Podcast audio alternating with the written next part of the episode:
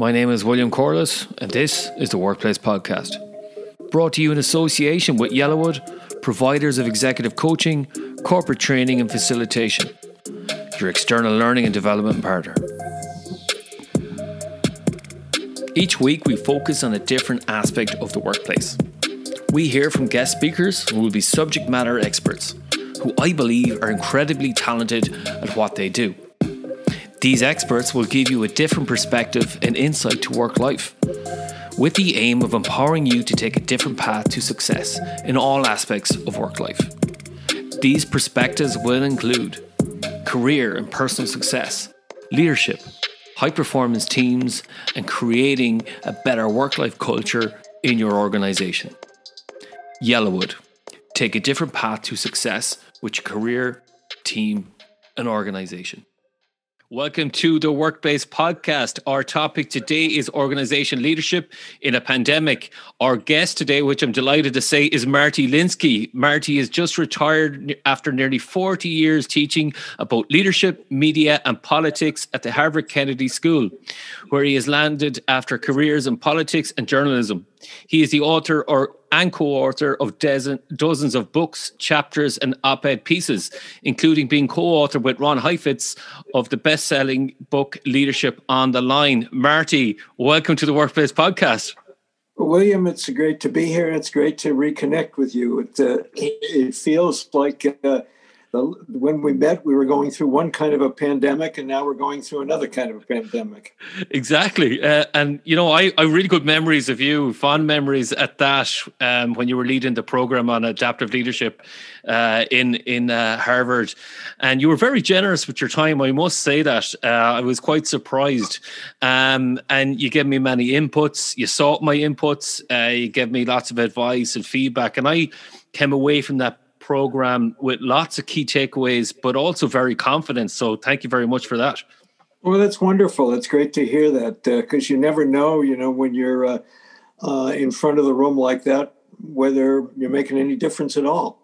Yeah, well, you certainly made a difference to my coaching practice and my uh, leadership development facilitation. So, Marty, thanks a million for that. And what were your memories of me uh, in the classroom?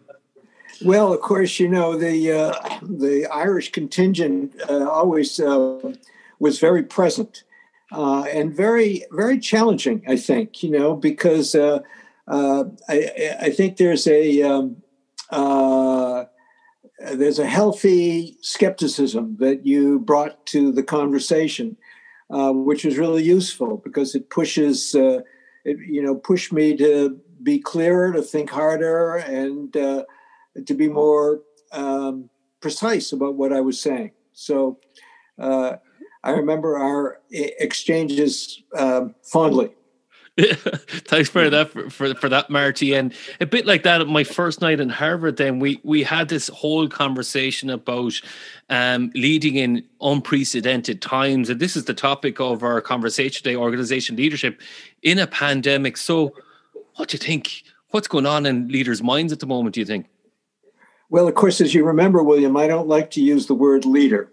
Yeah. Uh, because I think of leadership as a behavior, not as a person. Mm. And I worry that when we use the word leader, we conflate that idea with having a big job. And to me, yeah. you can exercise leadership from any position in any organization. But saying that, I think these times present a very unique challenge for people in positions of authority, people who uh, uh, run teams, people who are CEOs and executive directors, um, who people who have a lot of people working for them. I think uh, working under these conditions is is very um, challenging, and it's challenging in part, I think, because it um, uh, forces people to operate outside of their comfort zones. Um, and to me, the, what is the dominant quality of the time that we're in is what I think of as radical uncertainty. Yeah. And uh, uh, people at the top of organizations are expected to know the answers and to have the answers. And that is particularly the case when we're operating under periods of uncertainty. Not, nobody has ever been where we are. Uh, you know, eh, none of us have ever been in this place in our lifetimes. And, so it is um, at a period of time in which people are expecting, hoping that people in authority know what they're doing. Uh, they don't have the foggiest idea. Yeah. And so that creates some tension. So, in my work with uh, CEOs and executive directors and um, vice presidents of organizations, I've been trying to help them um, not get sucked into providing answers when they don't have any answers. And I don't think I think that's that's not what this time needs, even though it's what people want. So that's the way I would begin this conversation is by thinking about what does it mean to operate to, to manage a group of people on times of radical uncertainty when you as the senior person don't have the foggiest idea what's coming. Yeah. And it, you know it begs the question then and this is where i'm going to bring my my my healthy question back to you marty uh, if you allow me to do that is is then is how do leaders communicate that because some people will will say well that's okay for you to say but yeah. so how do you communicate that well, I think you do it two ways. I think there are two. Well, I, would say more than that. I'd say there are three, three big ideas here. Uh, the first is um, in periods of difficulty, chaos, uncertainty, people want you to be present. Um, and being present is more important than almost anything else. People want you to be there for them, to know that you're there for them. So, what does that look like, particularly when we're operating virtually? I think it looks like three things. First, um, there is no such thing as over communication. Constant, constant communication, even when you don't have anything to say. People need you to be present. When people start telling you not to send them any more be- emails, not to schedule any more meetings, no more texts, you know you're doing okay under these circumstances. People need to know you're there. The second piece of this is what I think of as deep empathy. That is, um, people need to know that you understand how difficult this is. And my experience and observation is that what it one of the things that's unusual about this time is that everybody is on their own journey. You know, you talked to me about soul parenting for a couple of days everybody is dealing with this in a different way. They have different sets of considerations, different sets of concerns. So it requires people in positions of authority to be deeply empathetic. For example, just to make something tangible out of that, I would encourage people in positions of authority to start every meeting with a check in. How are you doing? What's going on in your life? How are you feeling? You know, uh, what what's keeping you awake at night? How are your kids doing? You know, um, because we, we we don't know. Everybody's dealing with this differently. This is this is we have this shared experience at a very high level of abstraction. But once you get close to the ground, everybody's journey is different, and it's mm. an emotional journey as well as a physical and mental journey. So I think checking in with people, constantly trying to figure out how they're doing, what's going on in their life. That's the second piece. The third piece, which is the one that most directly addresses your question, is to um, acknowledge that you are going through a journey too. Yeah. It's about being willing to be vulnerable, you know, being able to say to people, look, I, am not sure what's going to happen. We're doing the best we can. Um, uh, I, am I'm, I'm having trouble figuring out. Here's my kids behind me on the Zoom call. Um, this is complicated for me too. You know, so people feel like you're you're not standing apart from their experiences. Yours is different, but you're having an experience too. So those three pieces all are about being present for people. Um, the second piece, I would think, is to be um, to, to hold um, relentless optimism with brutal realism at the same time. Yeah. Um, people need to feel that you are positive about the future. If you are Debbie the Downer, um, that is going to be very consequential in a negative way to the organization. But they don't want you to be unrealistic. So, this holding relentless optimism and brutal realism together, you know, we're going to get through this, but there are going to be some bumps along the road. We're going to take some losses. Uh, there are some people who are going to find this more difficult than others. We may have to give up some things that we care about, right? But being positive and hopeful at the same time. So I think that's the second piece relentless optimism and brutal realism. Um, the third, I think, is to uh, be generous generous to yourself and generous to others. People are going to say things and do things uh, that are um, a function of the anxiety that people feel, and being generous, being forgiving to yourself as well as to other people seems to me to be a third piece, you know. So it's not drop out drawing lines in the sand and say if you if you do this, you know, if you don't do this, you know, we're in real trouble and you're out of here. It's about being flexible, being generous, being forgiving. Um, those are, I, I, think, values which are particularly relevant in the time we're in. So I would identify those three pieces as quite distinctive. And a lot of the, the, the people that I show show tremendous leadership would be is a bit like that is is is the balance between kindness and grit and, and steel. You know, yes. would you agree with that? Yes, and and those are not uh, intention. You know, um, you you can be um, uh, determined and also be generous. It's not about being soft. You know, mm. it's about saying, "Hey, look, we've never been here before. None of us have ever been here. We don't know what the hell we're doing, right?"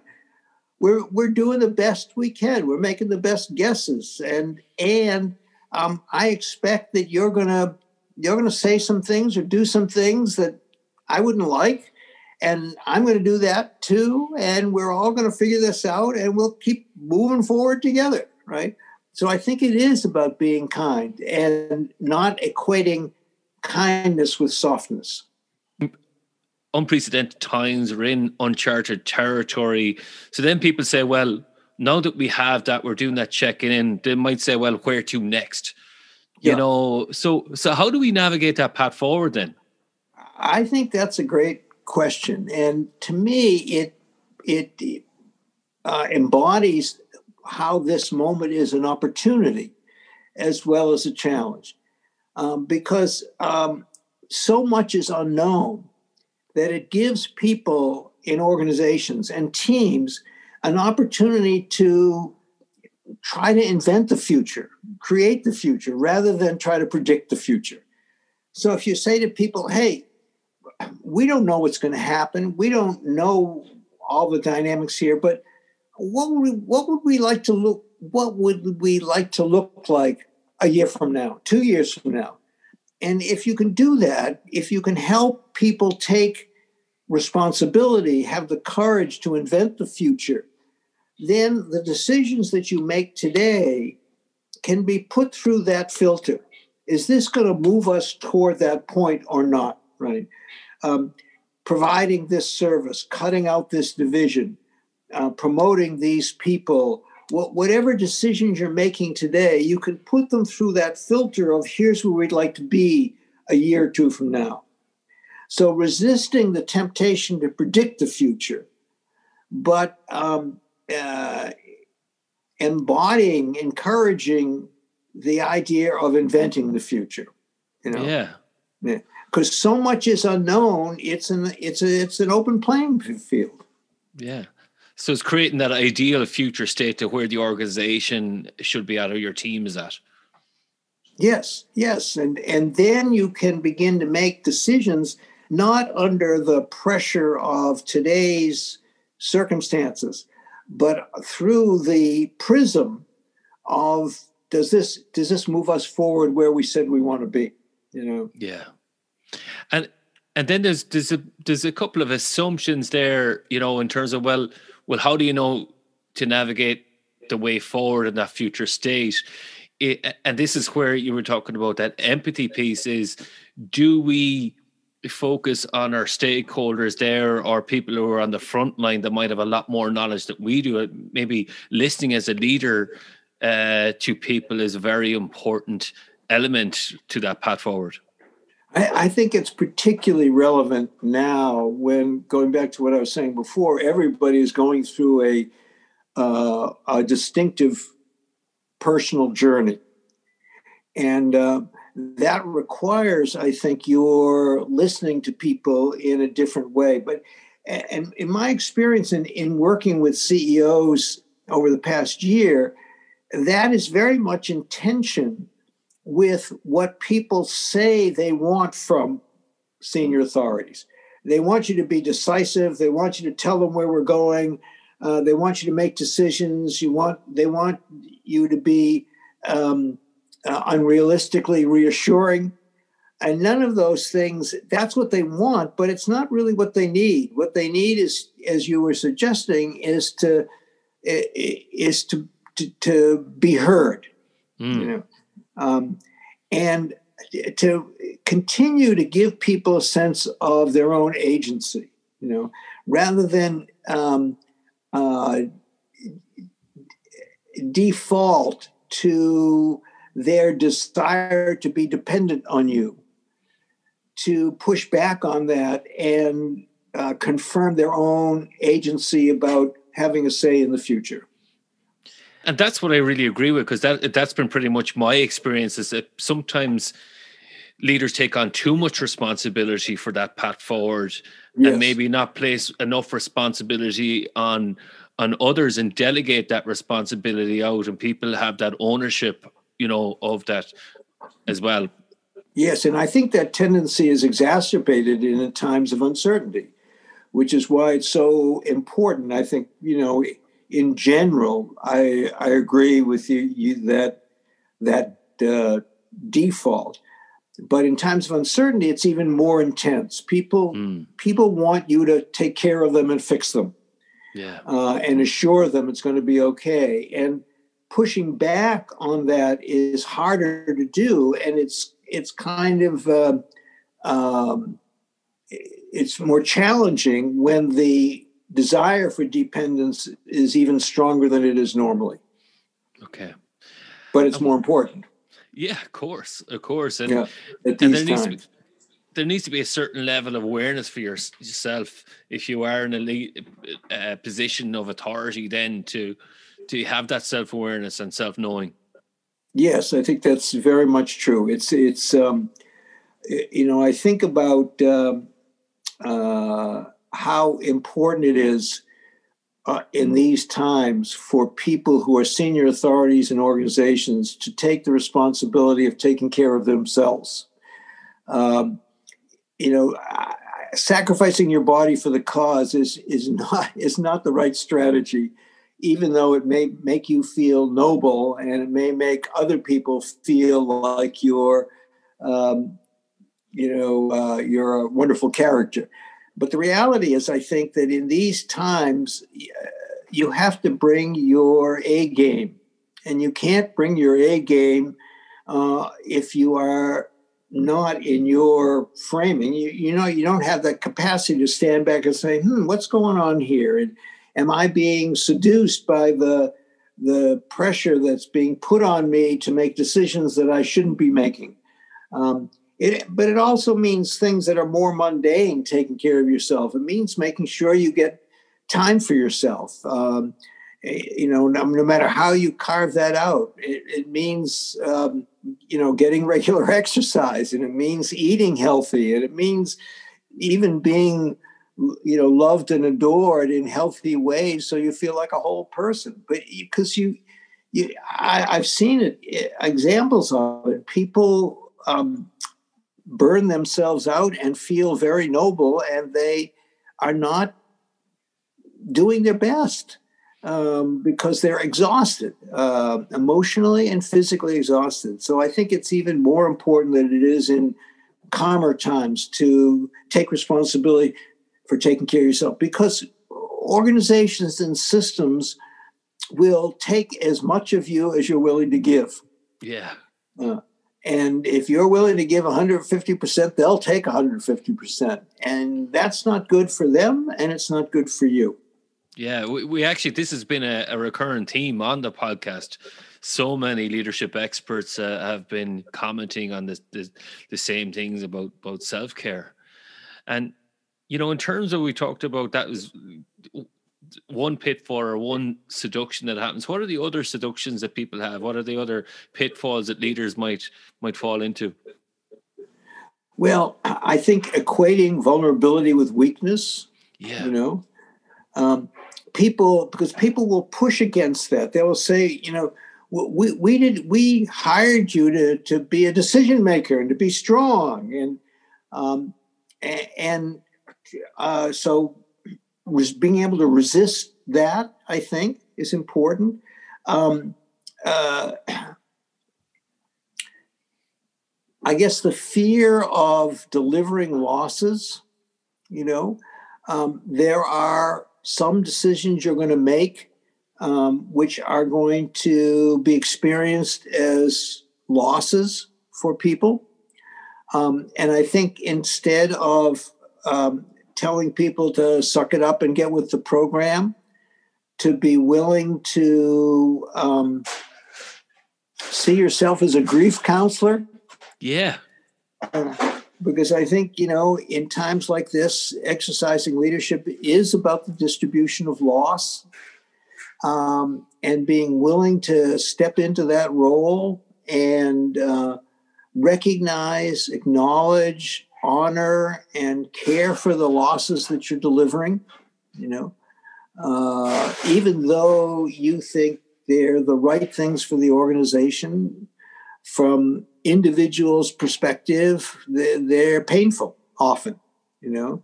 People's jobs are changing, people's jobs are at risk, um, people's functions, there are functions that organizations uh, have been carrying that they shouldn't be carrying.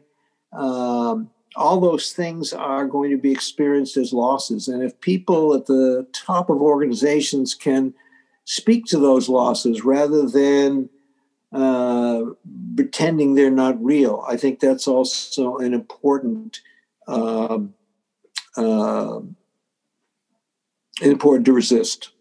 Yeah, and and it, it goes back to that self-care like if you want to be you know be a grief counselor you have to do a lot of self-care there or else you're yes, going to be emotionally right. spent as well. Yes i think that's absolutely right right. Uh, and, and, it's um it, it's an opportunity for people in positions of authority to run some experiments you know, one of the things that I've observed in working with CEOs and executive directors is that they are learning a lot about their people. Uh, they're learning a lot about not only how people operate under stress, but by you know what talents people have and what talents people don't have, and so they're they're seeing this as an opportunity to understand more deeply the capacities of the people who work for them. Uh, and one of the ways of thinking about that is that you have the chance to run a bunch of experiments, delegate some work, ask people to take on some responsibility, you know, see how they do, try something new. Um, it, it's uh, it's why I, I, keep stressing that the, to uh, senior authorities that this is a moment of opportunity. Um, and if you if you think about it that way and look at it this that way, this can be an incredibly generative period. Uh, um, if you allow yourself to be uh, burdened by the challenges, um, then hunkering down uh, is the is the default, and that's not going to do anybody any good. It's not taking advantage of what what this moment presents. So it's a bit like playing the offensive approach rather than the defensive approach. Is that what I'm hearing? It's that mentality. Yes, yes I think very much so. Um, so I say to, to CEOs and senior authorities, you know, what what pet projects have you got lying around that you haven't had the moment and the time to get going? You know, take something off the shelf. Look at your wish list. You know, what what could you try in this moment and see how it works? See what happens. Um, and I find that there's a very positive response to that. That is, almost every senior authority in organizational life has a couple of pet ideas that they'd love to try out. Well, this is a moment to do that. You know, people are open in a way that they, because of the uncertainty, in a way that they usually are not. Uh, so it's a chance to, you know, to, to try some things that you wouldn't be able to do when everybody is comfortable with the status quo. Yeah. So if there's an element of risk, you may as well go down the flames. You know, you may as well go down trying. You know, is, yes, is kind of yeah. what I'm hearing. Right, as, as opposed to go down in flames because you're hunkering down. You know, I see it in New York City. Uh, one example. Um, I mean, uh, the economy in New York City is devastated, and you yeah. walk through Midtown. It's like you know, walking through a deserted city. I mean, it's really very tough.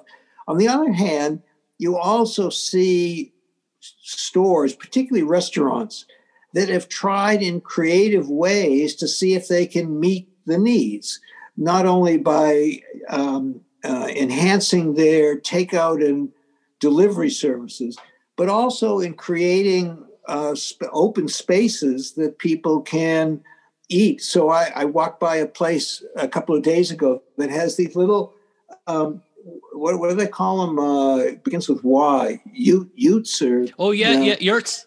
Yurts, right? Yeah, where where where you can sit there in this kind of little tent that's heated, and there's a flap, and the waiter comes in and takes your order, and they're wonderful, you know, and you you you're both out in the fresh air and you're protecting yourself from COVID and you're dining in a restaurant. Uh, so I, I, I think there's a lot of generativeness that is possible under these circumstances. That, that's not without risk because in order to do that, a restaurant is going to make some considerable investments and you know hope that it takes. Yeah, so it's kind of that fail, fail quick, fail fast, uh, yes, right. and, and, learning mindset, that innovative mindset. Yes, yes, I think so too. You know, and and again, going back to one of the themes that we've been talking about is um, that a learning mindset is uh, pushes against the pressure in the system right now. Uh, the pressure in the system is to hunker down, be conservative, don't take risks, tell me everything's going to be okay. And what what this conversation is trying to do is to push against that tendency and to see the opportunity and the possibility that is created by this uncertainty that we're living in. And it's kind of a counterintuitive approach, isn't it? Because we have that tendency to kind of yeah. be defensive and protect, where it's it's really to, to attack, really attack the opportunities that are there. Yes. I, I think that's right. And, and I've I'm thinking of people that might be listening here that might be in positions of leadership and authority and for example they may not have gotten it right back in march hmm. or mm. again when they re-looked at this in june or or whatever and they might have low uh, social capital either going you know into uh, into this pandemic, or maybe they lost it at, at, the start, what advice might you give to them to maybe uh, recapture some of that social capital? I think it's about uh, reconnecting with, on the on the most abstract level, with purpose. What are you trying to accomplish here? And then on the more concrete level, with your people. Um, my experience is, and my observation is, if your people um, feel confident that you're doing the best you can um, and that you're treating them with trust, uh, not not trust in the kind of personal relationship, but trust in the believe in you sense, um, that they will uh, uh, forgive, they will be generous to you as well.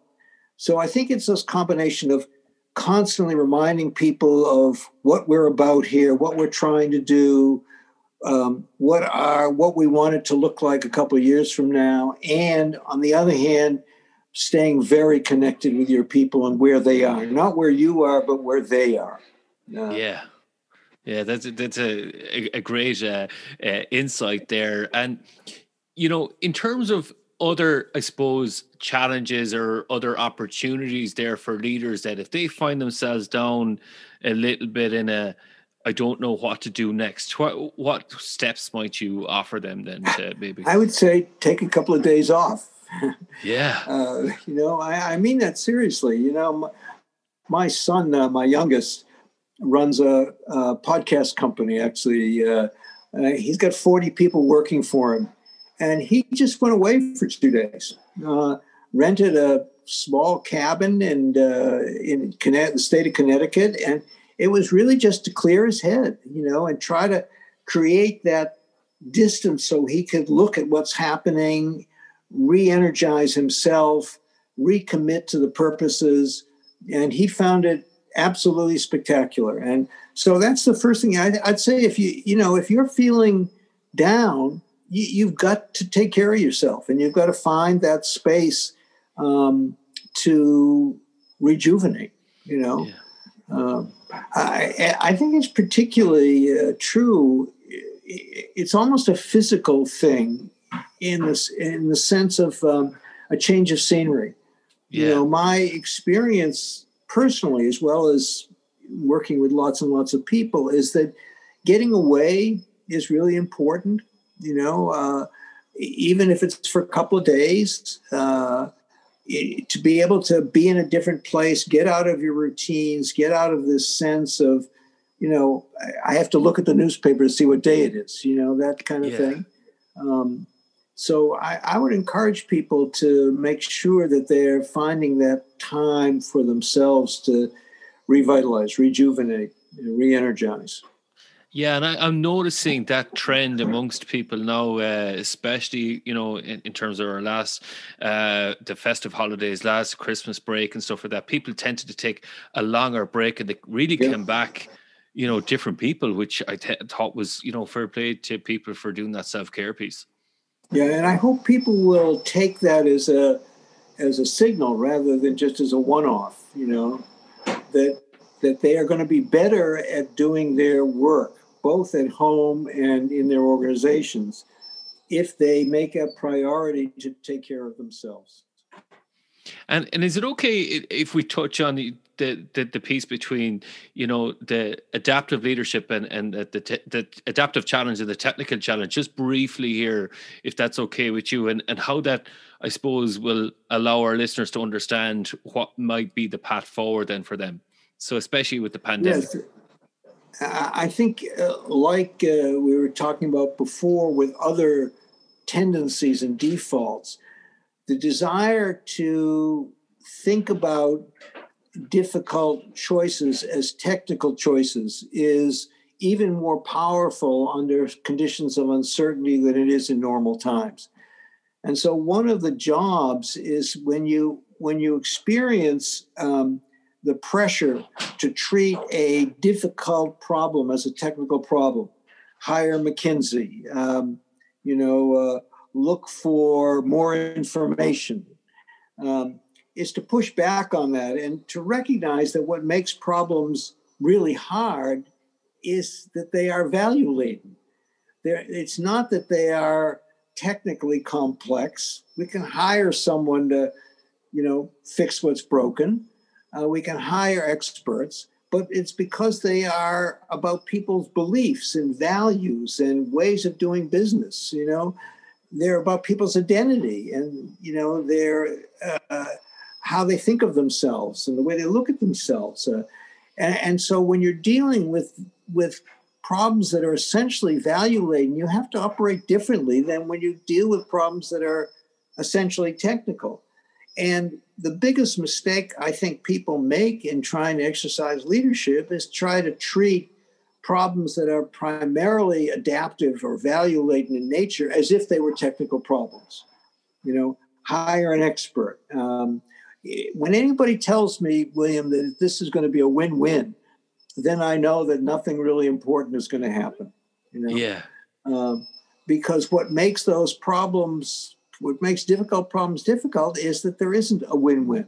You know, that there is going to be something, someone left behind, uh, feeling uh, hurt by what has happened. Yeah, and it it goes back to that trust and honesty and authenticity as well, isn't it? That yes. to acknowledge and recognize that. Yes, and once again, it's a situation where what we are asking of people in positions of authority is to push against the pressures on them, um, to treat problems as if they were susceptible to expertise rather than um, requiring difficult value choices in an organization. And and how might people recognize that they're in an adaptive piece or a, a, technical challenge? How how might they how might they recognize that? What are the well, when, when you throw a bunch of technical fixes at it and it doesn't solve the problem, then you know you're in a different place. But I think it's also a mindset that is um, resisting looking at a problem and saying, are there underlying value issues here that are really at stake? If we fix this, um, will it really be a long term fix or will we just be kicking the can down the road? Are there issues about who we want to be, how we want to be understood? You know, what, what kind of an organization are we that are really at the heart here? When, when I was working uh, for the governor of Massachusetts, uh, um, one of my jobs was personnel. And uh, uh, whenever I heard about two senior people in the government uh, not getting along, I would bring them into my office and they would always start by saying we have a personality conflict. And it didn't take more than five or 10 minutes of conversation to realize that underneath that quote personality conflict, there was a value conflict about you know what a workplace ought to be and how you ought to treat people. It wasn't a it wasn't a personality conflict. It was about deeply held beliefs. I think that's very often the case in that we try to deal with problems as if they were subject to a technical fix. Just do this or just do that, and everything will be okay, rather than dealing with the more complicated and um, uh, difficult emotional value laden issues underneath. And that's why change is so hard for people because they fear a loss of their values yeah. or something they're trying to protect, isn't it? Yeah, there's a there's a there's a myth that people resist change. I, I don't think people resist change. I mean, you're, you're married, you have two kids, those are big changes, right? We embrace change when we think it's going to be good for us. People don't resist change, they resist loss. And the pushback that you get is people's experience or fear of loss. So trying to understand what losses you're delivering, even though you think people's view of that is messed up, you know it's their view it's their experience it's their anxiety um, will help you in a senior role manage through that. And that's the complexity isn't it? Because we are irrational and sometimes we mightn't understand ourselves even if we are uh, followers or you know people in an organization um, we may not may not be fully aware ourselves. Is that true? Yeah. yes and i think that goes back to what we were saying before about finding finding the space and time to stand back and see what's going on, and also um, having someone who is not part of the organization that you can talk to. Mm-hmm. Um, we, we, think of uh, uh, the term confidant. Uh, and a confidant is somebody who uh, doesn't care whether your organization succeeds or fails, but they care about whether you succeed or fail. Um, there's someone who who's uh, is not is not with your uh, is not part of your team, but they're part of your personal support network. Uh, it's really important that you have someone you can talk to, and that's you know, you know, in a, in a uh, in, in one sense that's what therapists are, but in another sense, um, people who you you know you went to school with 40 years ago, um, who you can call up and just say whatever's on your mind, uh, can serve the same kind of function. So and I, I, we're, we're going to finish up soon because I'm, I'm, I'm very conscious of your your time and, and thanks very much for that, Marty. So, if you were to identify kind of key characteristics what a confidant might look like, what are the things you, people look for? Eh, eh, for a confidant, it's somebody who is not in your professional circle, someone who has no interest in your mission, but they have an interest in you it's someone who you can say anything that's on your mind and it will have no consequences to the relationship, right? Um, it's also someone who you can count on to tell you what you don't want to hear, right? Yeah. And you won't make any judgment about that, you know. So you can say to someone, here's my experience, here's what happened today, here's how this meeting went upside down. What are you hearing? And allow that person to make interpretations which are going to be difficult and welcoming that rather than resisting that. Um, those relationships are, you know, and I think you can make explicit contracts with people. Uh, you know, I think when you're going through a, a, tough time, you can call somebody up and say, look, um, you know, somebody that was in the program with you at Harvard and say, look, uh, you know, I, I want to be able to call you over the next month and have you just listen and tell me what you hear uh, and be there for me. And someday maybe I'll be able to do that for you. Uh, and I think that's those are the kinds of qualities. It doesn't have to be uh, someone that you're intimate with. And in fact, uh, you know, my wife says she can be my confidant about everything except our sister-in-law, where, where, she has a, a, a stake right? So it's yeah. someone who has doesn't have a stake in the issue. Yeah, and it's we, funny. We, like we, we, we, tend to confuse confidants and allies, and yeah. very often in organizational life we tell people who are on our team things that we shouldn't tell them. You know, that will come back to haunt us at some point later. Yeah, and it, it's funny. Like even for me as a, a coaching role, people choose me as a coach because I can challenge people back or be very honest yes. in terms of what I'm hearing. You know, so. Yes. And, and it's funny you mentioned you know Harvard connections is the brilliant thing about the podcast is I've I'm helping other people on the course from eight or nine years ago, you know, Pierre Bata and different people, you know, like that. And they're, you know, they've been wonderful confidants for me, you know, and, and I'm returning the favor to them. So I thought I'd let you know that.